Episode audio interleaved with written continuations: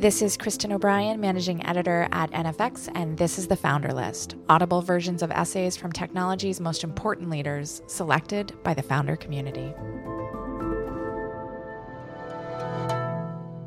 Greg Brockman, former CTO at Stripe and now chairman CTO at OpenAI, describes the intricate interview process they developed for engineers back when Stripe was in hyper growth mode, pulled from a Quora post. Read by NFX. What is the engineering interview process like at Stripe? We've redesigned our interview process several times, as we've learned what works well and what doesn't. The most recent iteration was designed by Siddharth Chandrasekaran, Evan Broder, and me back in May 2013. Our interviews try to simulate the work you do on a day to day basis. We don't ask any purely algorithmic questions. No project at Stripe has ever required writing a red black tree from scratch. We're also perfectly okay with people Googling around or collaborating with their interviewers. We start off with a coding interview over Skype. We generally do the actual coding over Skype screen sharing so that you can write in your favorite editor.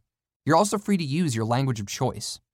The questions we ask are intended primarily to test what we call a person's thought to code compiler. Namely, it's always fairly clear how a human would go about solving our problems, but the challenge is in writing clean, maintainable code to implement the relevant functionality.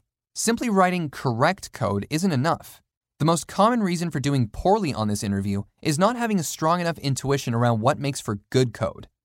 Our on site interviews consist of the following components Design and implementation, 90 to 120 minutes.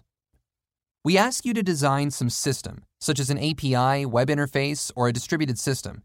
We try to tailor the question to your expertise, and then produce a prototype of your system. For this, we try to observe how you solve a problem end to end, thinking through requirements, whether user requirements or technical, coming up with a solution, and then actually making that solution exist. You should build this as if you were going to put it into production. Optimize for code quality over quantity, write tests as appropriate, and so on. It's fine if you don't actually finish. Bug Squash 45 to 60 minutes. We hand you a popular open source project along with a failing test case for some bug. Your task is to fix the bug or make as much progress as you can towards doing so. We're looking mostly to see how you handle navigating an unfamiliar code base and fixing problems in other people's code. Refactoring 45 to 60 minutes. We give you a simple application that is in dire need of improvement, and we ask you to improve the structure. Here, we're mostly trying to measure your ideas around what makes for good code. Finally, pair programming 30 to 45 minutes. We give you a small self contained project. Importantly, the project is always solvable in pure code. We don't want you to spend time fumbling with libraries. Again, we look for a clean, maintainable implementation. We try to assess your ability to produce code when the constraints are very clear. While we're doing the technical assessment, we pay attention to what it's like working with you. In general, we look for high bandwidth, enjoyable communication. At the end of the process, we apply a few tests. Excitement test. Would hiring this person make you more excited about working at Stripe? Each person we hire should make the company fundamentally better in some way. It's not enough to be excited about finally having someone to maintain some unloved system. The person needs to genuinely add something beyond pure human hours. Velocity test. Would this person be on a trajectory to be self sufficient within six months of joining Stripe? We hire a variety of engineers, some very far along in their careers, and others just getting started. While we hire a variety of skill levels and we want to provide mentorship and guidance to everyone, we also want to ensure everyone is capable of guiding their own work.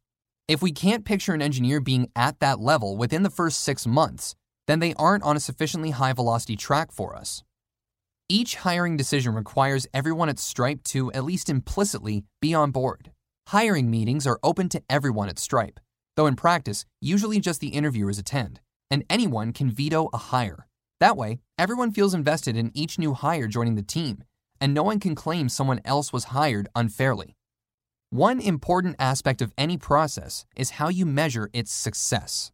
In the long run, the main thing we care about is that we're building a great team. It's certainly hard to assess that definitively, but our litmus test is whether engineers continue to join Stripe simply because of the people. Putting a candidate at a lunch table with a handful of stripes has been our best selling strategy to date. As long as that continues to be the case, we know that we're building the right team. For more audio essays from the people who've built companies like Instacart, Facebook, Trello, HubSpot, and Dropbox, visit the founder list at nfx.com or subscribe to the NFX podcast at podcast.nfx.com or wherever you get your podcasts.